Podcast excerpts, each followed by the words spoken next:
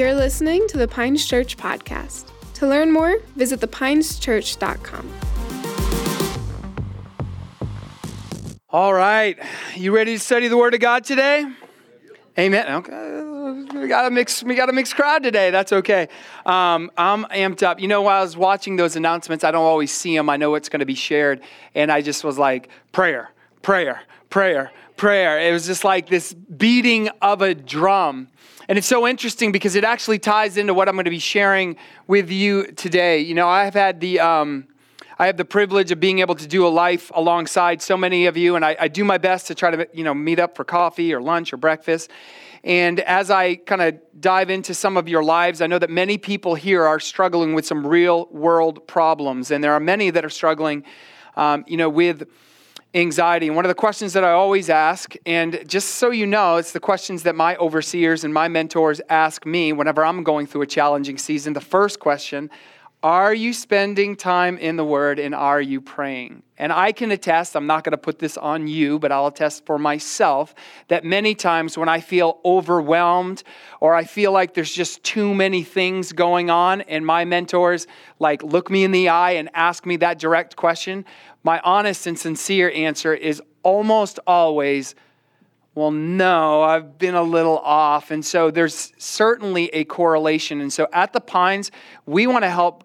You don't need to come to a group in order to be able to pray, but we want to provide many outlets for you to do so, because prayer is a connection with God. It is a dialogue with God. And there is something powerful that happens when a body of saints comes together and prays for one another and prays for a nation and prays for a geographical area or prays over the needs of your home. I can tell you these men that I bonded with have been an answer to prayer for me on a Tuesday night. And we have got real with each other.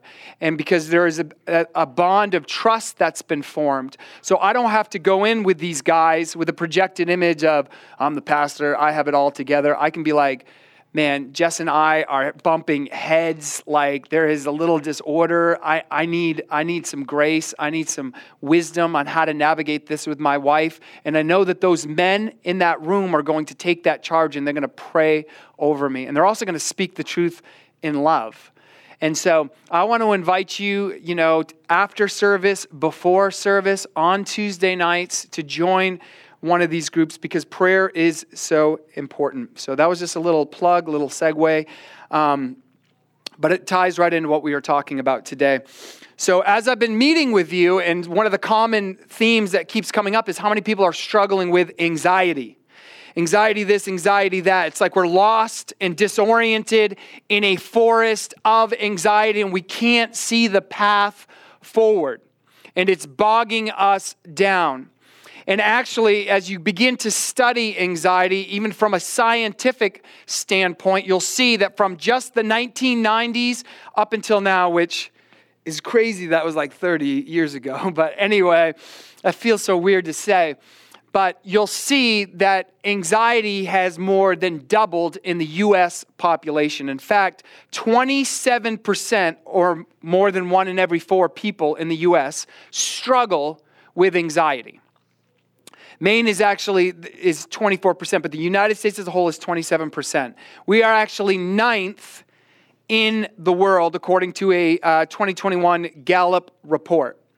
And interestingly enough, the 8 countries that are before us that struggle with anxiety, some up to 74%, are all war-torn countries. So those 8, it's easy to understand and to justify. They don't know where their meal's coming from. They don't know if they're going to wake up in the morning. They don't know if their home's going to be there. They don't know if they're going to have to make an exodus to another country where their food's going to come, if they have water. We can understand the struggle that comes alongside that way of life for those 8 countries, some of which being Afghanistan, Turkey, Jordan, Kazakhstan, Uzbekistan. But then you have the United States, arguably one of the most affluent nations in the world, almost in opulence when the homeless community are sporting smartphones, right? And so we live in a different time. Poor means something different in the United States than it means in Tajikistan. Are you following me? And so our anxiety doesn't necessarily come from the same thing their stress comes from. It doesn't come from, are we going to have a meal? It comes from a myriad of different things. And so let's, before we go any further, just define this word. Anxiety, and I believe we have the definition on the screen, is a feeling of worry, nervousness, or unease, typically about an imminent event or something with an uncertain outcome. One author described anxiety as long-term worry. You know, I struggled with anxiety and still it tries to rear its ugly head in my life. And I would never define it as that. I had a different name for anxiety, and I called it problem solving. We got any problem solvers in the house? Okay, I was just trying to solve a problem. So mine was, you have anxiety. I just tried to problem solve. You should be more like me. But if I was to be honest, what I was actually doing was internalizing all of these problems at the same time. And that's a good way to look at it, is anxiety is not just taking a problem alone. It's taking all your problems at once and trying to spin these plates and trying to find a solution. We all know the idiom, you can't eat a pizza at one time. You have to eat it bite by bite, slice by slice. And imagine just folding a pizza and trying to eat it. In college, I think I did attempt to do that, but it didn't work out. But anxiety is trying to take everything all at once. And you have all of these open tabs and you have all of these blue orbs swirling and you're not gaining any traction, which leads into that insecurity and that fear that ultimately will take you from anxiety into depression. Anxiety, you're still trying to do something with it. You're still trying to find some kind of solution, but eventually it becomes so heavy because you weren't meant to bear that weight that you end up succumbing to depression. And I don't want that for any of you. And as I look at these numbers, you know, just scientifically, I can just point out in the room, 1, 2, 3, 4, you're struggling. 1, 2, 3, 4, you're struggling. 1, 2, 3, 4. And these numbers could even be increasing. And so as believers, we have an authority and we have a conviction. Science has a lot to say about anxiety, but guess what? Scripture has a lot to say about it as well. And I'm more interested in what Scripture has to say. And so one final illustration that I'll give you to kind of wrap your head around anxiety. So taking on all these problems at once. Have you ever been to the circus? It doesn't matter if you have, but you've probably seen this. You've seen a lion tamer. So you got King of the Jungle, this big, hulking, huge lion that could destroy every single one of us in this room. If we were all to team up on this lion could probably destroy and rip every single one of us apart in this room. So King of the Jungle, it's a title well-deserved. Yet we see in a circus a man standing alone with a whip and a chair, somehow keeping that lion at bay. How is that possible? Well, as you begin to dive in and study, there's actually a reason why they're holding a chair. The lion knows that it could destroy that person standing in front of it. But what it does is it focuses in on, there are 4 points to the chair, 4 stands, and then the whip. And it becomes too much for the lion to process. There are too many things that the lion is trying to pay attention to. And by analyzing all of those things at the same time, it actually immobilizes the lion in fear. So it's not that the lion is scared of the man. The lion knows that it could take the man, but there are so many things that the lion is trying to process all at once. It's rendered useless and becomes immobilized. And that's the same way that many of us approach anxiety. It's not that you can't find a solution on these specific issues. It's that you're entertaining them all at once. And who do you think is whispering those things into your ear? It is indeed the enemy. So I want to help give you a path through the maze of anxiety, because that's another good way to look at it. Anxiety is a maze. You're never going to be able to find your way out. I love what Corrie Ten Boom said. She said, worrying is carrying tomorrow's load with today's strength, carrying 2 days at once. It is moving into tomorrow ahead of time. Worrying doesn't empty tomorrow of its sorrow. It empties today of its strength. And so the Bible says this. We're going to start talking about solutions. 1 Thessalonians 5:18. This is out of the New King Jimmy Version. And it says this. In everything, give thanks. For this is the will of God in Christ Jesus for you. Man, if I had $1 for every single person that told me, what's the will of God for my life? I'm just looking for the will of God for my life. What's the will of God for my life? It is right here. The will of God for your life is to give thanks in all things. Now, let's make a distinction. It does not say, now leave that up, go ahead, thank you. It does not say in everything give thanks for this. It didn't say, it says in everything, not for everything. We don't give God thanks for everything. There are certainly things that the enemy mounts against us, that the world mounts against us. They're not going to say, praise God, I am so glad that my car broke down. But God can do something in the midst of that, an internal work where we're more dependent on Him, that's far more valuable than our tire breaking down on the side of the road. So we give God thanks in the midst of it. And what that does is it keeps that anxiety, that depression, that worry, that fear from overtaking us. It puts God on the throne of our heart. And I want you to hear this, because some of you have been through things that are far greater than a popped tire on the side of the road. Some of you have navigated horrible things in your life. And I'm not trying to diminish those things. I'm not asking any of you to deny your circumstances, rather not be defined by them. So we don't live shackled to these things. There has to come a moment where you step over the threshold of this thing that's held you for so long, and that you come from being a victim into victory. You cannot be both simultaneously. And so thanksgiving, as we're asked to give thanksgiving, it leads to something. It leads to gratitude. So once we give thanks, it leads to gratitude taking root inside of our heart. Okay, that's not hard to understand, because we all know in a physical sense that exercise leads to health, right? If you're unhealthy, one of the questions a trainer would ask you, what are you doing for exercise? What is your diet? And if you're not exercising, and you're eating Cocoa Pebbles every night at 9 o'clock, okay? And you're using a big bowl, the mixing bowl, right? The way cereal should be consumed, which, by the way, that is the biggest, cereal being, lauded as, the way you should start your day is such a scam. But anyway, right? We would understand that that's going to result in being unhealthy. But if somebody says, I'm watching what I eat, I'm making sure I stay away from boxes and things that are in packages, and I'm trying to eat it as it comes from the earth, and I'm exercising, we could probably walk away with, that's a pretty healthy individual. The same is true. If you're giving thanksgiving, you're going to have gratitude rooted in your heart. It's just going to be a byproduct of you giving thanks, but you have to actually give thanks. Sometimes we make it this nebulous idea, I'm thankful, but show me the actions. How are you thankful? Are you opening your mouth and confessing your thankfulness to God, to others, for them?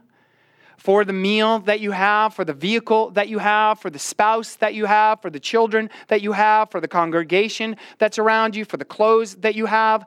All throughout the Bible, you'll find the word rejoice, right? Re is a prefix. It means to repeat. It means to take joy in the things that God has already done for you. And as you do that, it begins to change and shift your perspective. So rather than focusing in on the problems that are mounted against you for that day, you've elevated yourself above because you've fed on the faithfulness of God and all the great things He has done for you. And the reason that so many people struggle in this area is because they have this, again, this ethereal idea of thanksgiving. You must open your mouth to give thanks. Okay? Well, you should be able to look at my life. That's the old married couple that says, why don't you tell your wife you love her? I told her the day that I married her, and if I ever change my mind, I'll tell her again. That is stupid. That is the dumbest thing I have ever heard. I should be telling my wife that's the last thing that she should ever have to worry about. I should be communicating to her, I love you. Man, you look hot today. Like, I can't keep my hands off of you. Like, she should know without a shadow of a doubt. I should be flirting with her, pursuing her, leaving her notes. Like, she should know, like, man, this guy is, like, infatuated with me. That is a healthy thing. She shouldn't be playing this guessing game, like, is he into me? Like, he's not the same. I shouldn't create that kind of space. So the same is true. We need to give thanks with our mouth. We should be able to look at somebody, and we've been around those people, right? Like, man, that guy is just, he has so much. He's such a grateful person. And you want to be around those people because we're going to talk about the opposite of those people in a second. See, sometimes you can get better understanding of something by looking at what it isn't. Complaining is the opposite of gratitude. So here's gratitude. I'm telling you, you all need gratitude, and you get gratitude by giving thanks, and you give thanks by opening your mouth and sharing it with the people that are in your life and God. He's one of them. That's how you give thanks. It's not some weird way like, I just got thanks in my heart. No, open your mouth and tell people you're thankful for them. Tell God you're thankful for them. But and you know what? It's interesting about that. Like, we don't struggle with complaining. Oh, we'll complain. We'll complain to anybody that'll listen, right? You been on Facebook lately? Oh, can't believe I'm having the worst day in the world. Complain, complain, complain. Just trying to garner all this sympathy and attention for you. Complaining, the opposite, means this. It's defined as this: expressing dissatisfaction or annoyance about something. Alphonse Carr said this: some people grumble that roses have thorns. I am grateful that thorns have roses. What a beautiful way to look at, a situation where you say, well, how can I give God thanks in this? Well, there's an opportunity right there. It's how you look at it, okay? The Bible says in the book of Jude, and we're going to kind of camp out here, and it's going to get a little heavy. If you've ever read the book of Jude, it's one of the smallest books in the Bible, but it is pretty weighty. It's poetic too, but here we go. Behold, the Lord comes with 10,000 of his holy ones to execute judgment on all and to convict all the ungodly of all their deeds of ungodliness. Man, it's getting spicy. God is getting spicy. He's about to drop the hammer here, like he's bringing judgment. What is he going to bring judgment on? Let's keep reading. He says, on all in their ungodliness they have committed in such an ungodly way, and all of the harsh things that ungodly sinners have spoken against him. At first glance, it sounds like a battle between God and like culture, or maybe Hollywood, pop music, tabloid magazines are about to get their due. The sin in the world that we see, like, yeah, God, bring your judgment on them.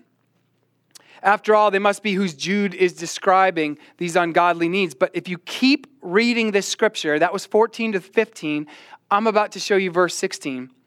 These are grumblers, malcontents, following their own sinful desires. He's talking to believers. He's talking to believers, and he's talking about, you think like, okay, well, these believers, like, are they murdering? Are they committing adultery? They're complaining, they're grumbling, they're malcontents. In other words, they're modern day Karens, if you want to use a slang, okay?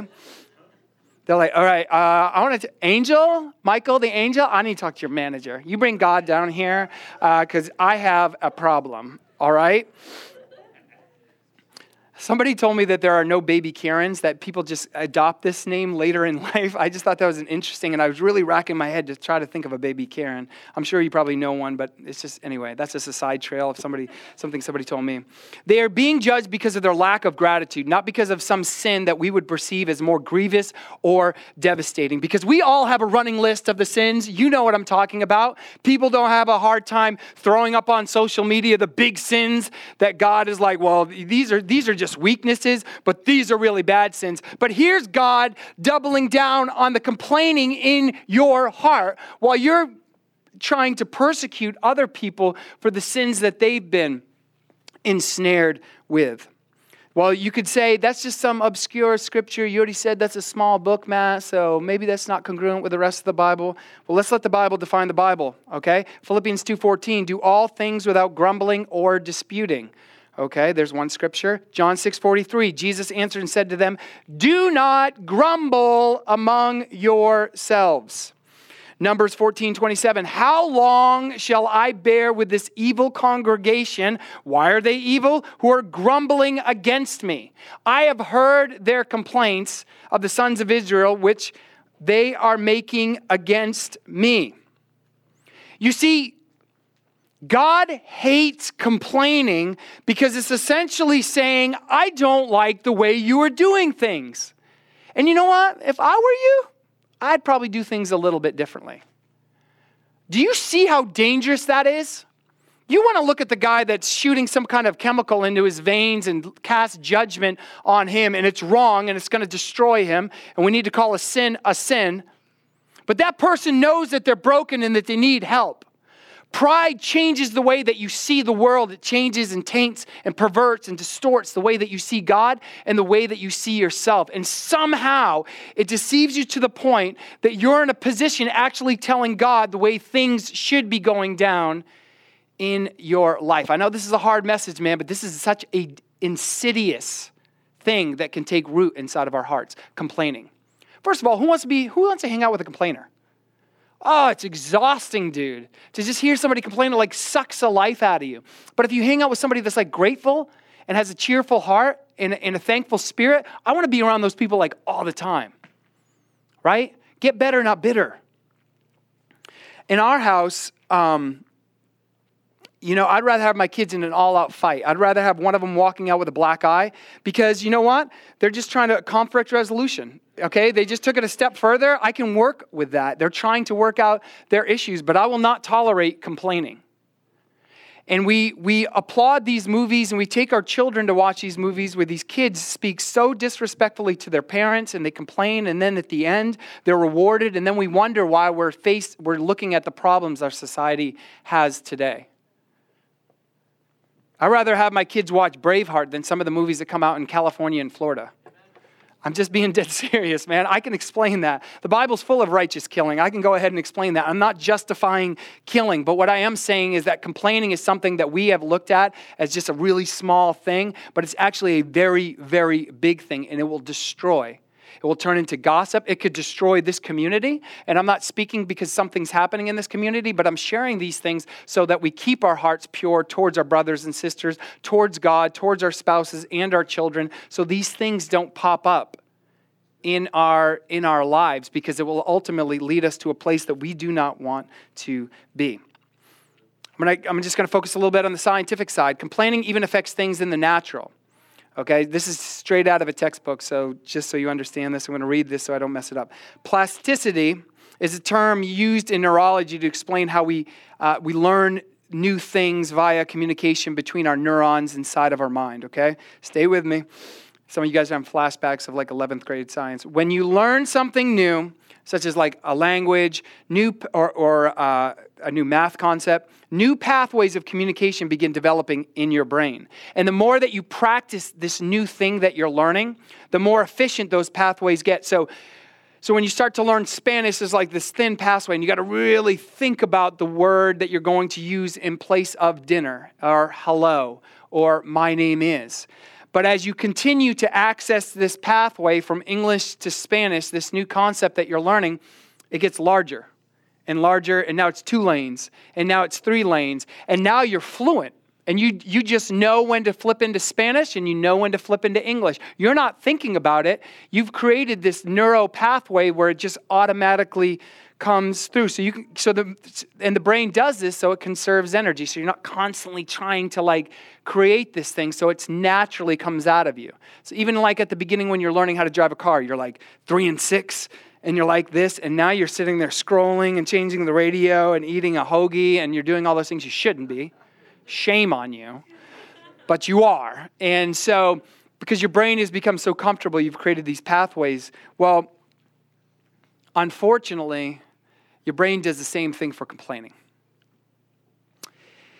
And it becomes these pathways get so big that it just becomes automatic and you don't even know that you're doing it because you've created these pathways, revisiting these things over and over and over again. And so in a way, you have to rewire your brain, which is actually scriptural because the Bible says to take every thought captive and to make it obedient to God.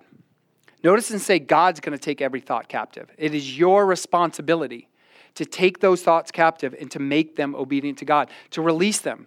The Bible says to cast your cares upon the Lord. Why? Because you weren't meant to carry them. I'm just going to be brutally honest that some of you in this room care too much and you need to care less. Now, I know the knee-jerk reaction, especially for somebody that's wired like me, like a D personality, is like, well, I don't want to be lazy. I don't want to just, I want to make sure that I'm giving this my full. You giving it your full, giving your all, is trusting the Lord with it. Because it's not until you give it to Lord that you can actually begin to activate and step into faith. As long as you're carrying it, faith hasn't entered the equation. You have to release those things. They will consume you. They will destroy you. Actually, and then last thing, it says complaining is linked to anxiety, depression, and studies have actually shown and are showing still to this day that there are huge increases in your chances of developing dementia. Complaining and anxiety are directly tied to the way that you managed anxiety over the course of your life. Like they're directly connected. And as science unveils more, the bond is getting even stronger. And like, yeah, this is the result. So it's those people that are eating bacon, drinking wine, and smoking. I'm not telling you to smoke cigarettes. I'm not telling you to do any of those things. But you ever see those 107-year-old people? And you're like, what did you do? How did you get to 107? I eat bacon every morning, and I just do whatever I want. And there's I don't recommend that, but there's a lightness to them. They don't care as much. Whereas somebody like me that's like, I got to make sure that I drink the right kind of water. I can't drink water from my faucet. And oh, did you hear about this? Man, if you read every single article that's on WebMD, you're going to screw up your life. Okay? So stay away from it. Okay, the Bible says this in closing. I'm going to invite the worship team back up here. Philippians 2:14, do everything without complaining and arguing. Everything. Some things, most things, no, everything. So that you may become blameless and pure, children of God without fault in a crooked and depraved generation. We are living in a crooked and depraved generation, and God is saying that the way to being blameless and pure without fault is to let go of complaining, let go of anxiety, let go of bitterness. Do not hold on to these things. Trust them with the Lord. If you're going to complain, if there's a situation that is driving you insane, then go to the Lord. David said he brought his complaints to the Lord, but what we don't do is complain in open air, where nobody can do or bring any kind of resolve to it. It creates an atmosphere. So it says, become blameless and pure children of God without fault in a crooked and depraved generation in which you shine like stars in the universe. What beautiful poetry. God is saying when you are pure, when you let go of that anxiety, when you don't try to problem solve everything and you trust and invite me into the situation, when you take those thoughts captive, you actually shine in this dark world.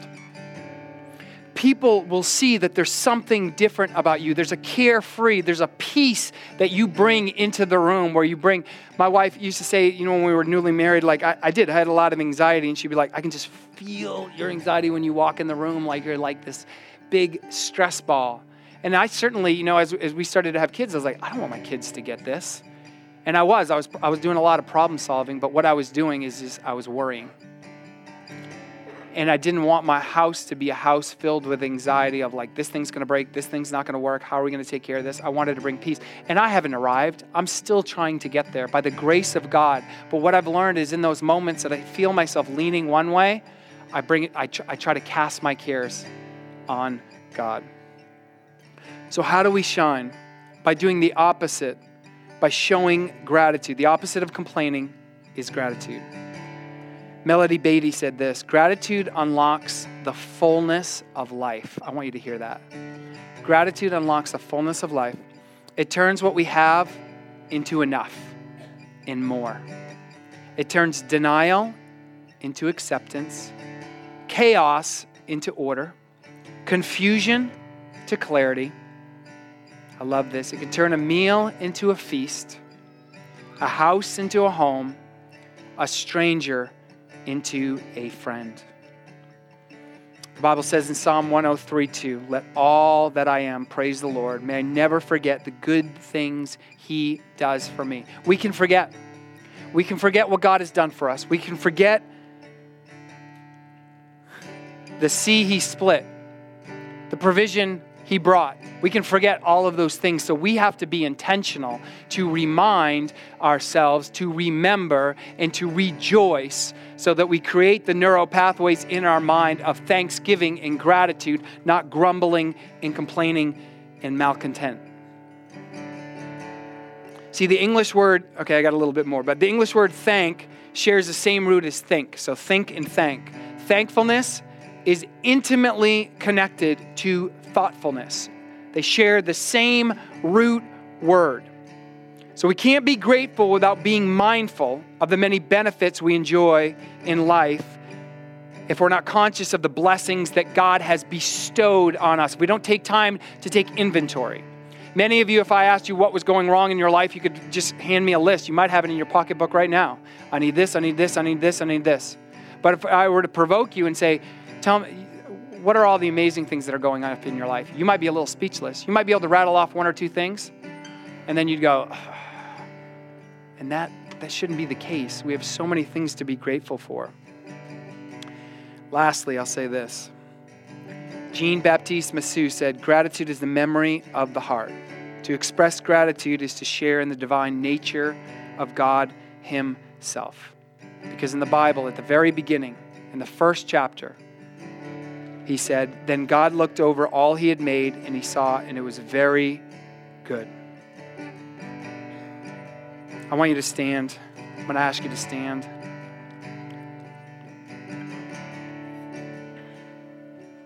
I don't know what kind of week you had. I don't know what kind of year you're having, but you may have resonated with the idea, the illustration of being in a forest filled with anxiety, disoriented, spun around, and you have no idea how to make your way through. And I am here to tell you, as a messenger of the Lord, that your path, the path that God has set before you to get out of that maze of anxiety, is gratitude, is taking the time to remember, is taking the time to rejoice. It will change your countenance. It will rewire your mind. It will change the disposition of your heart.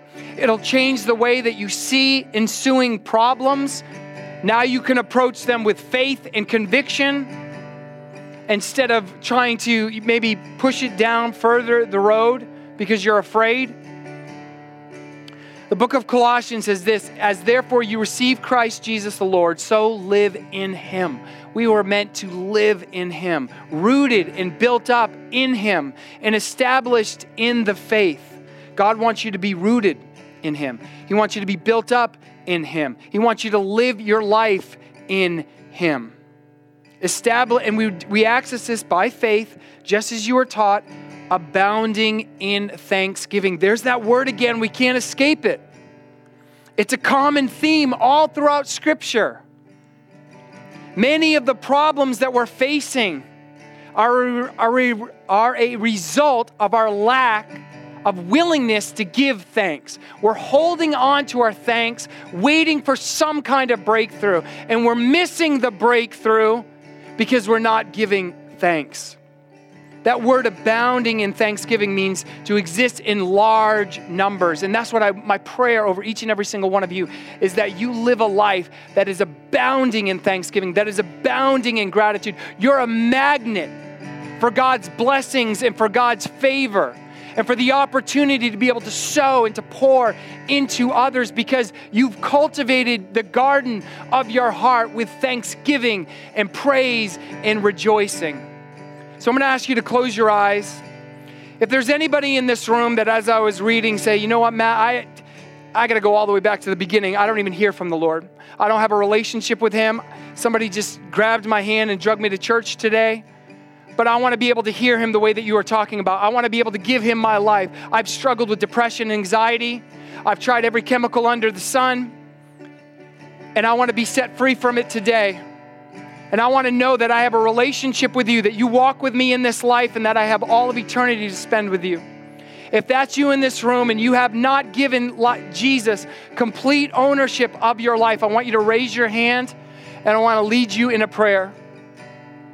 It's the most important decision that you can make. I see those hands, and I just want to thank you. The Bible says that all of heaven rejoices when one sinner repents. Now, there's a cost. A lot of ministers don't want to talk about this. The cost is that you give him everything. It's much like a man and a woman walking down an aisle to get married. That bride is saying goodbye to all of her old boyfriends. It doesn't make her perfect. Doesn't mean that she's not going to make mistakes. It just means that she's given her life to that man for the rest of her life.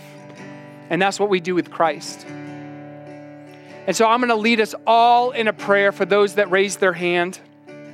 And I want you to repeat after me. Dear Heavenly Father,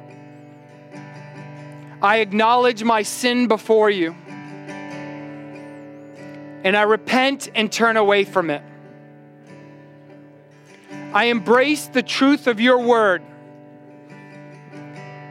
I elevate it above what I see, feel, and experience. Jesus, I surrender my life to you. I give you my all. You are the Lord of my life. And now I want to pray for you. Lord, you saw every sincere heart and hand that was raised in this room today, and I am asking at this very moment that you would touch them in a way that they can't be talked out of, that they would know without a shadow of a doubt that they've had an encounter with the Creator of heaven and earth.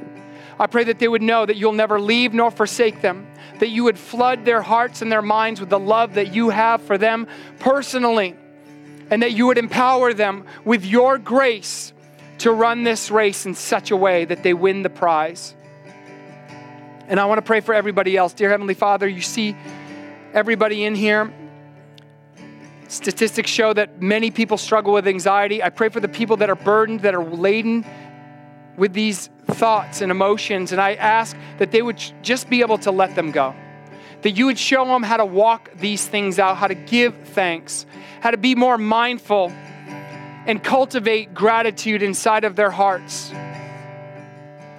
Things that they were grateful for in the moment when they received them, and now 2 years have gone down the line and their car doesn't look as shiny and have that new car smell anymore. I pray that they would find a new reverence and appreciation for that provision you brought into their life.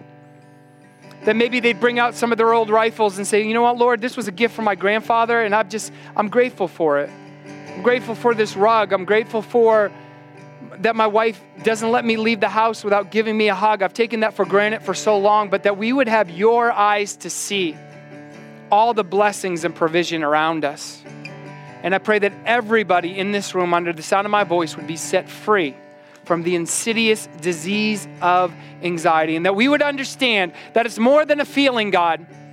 It's not, well, I don't feel set free. It's choosing to focus on the things that you've given us, choosing to fix our eyes on you, the author and finisher of our faith. And God, we give you all the glory. In Jesus' name, amen. Amen.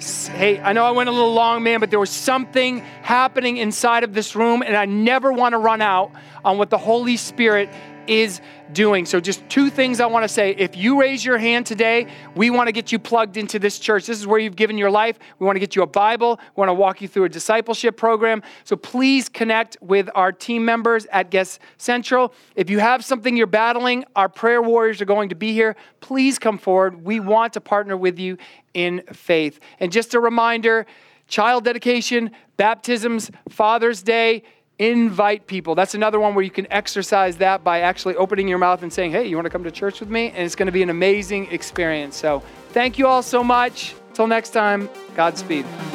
Thank you so much for listening to the Pines Church podcast, a sermon resource provided by the Pines Church in Bangor, Maine. We'd love to hear from you, so leave us a review on this podcast. If you have any questions, visit thepineschurch.com. Thanks again, and we'll see you next time.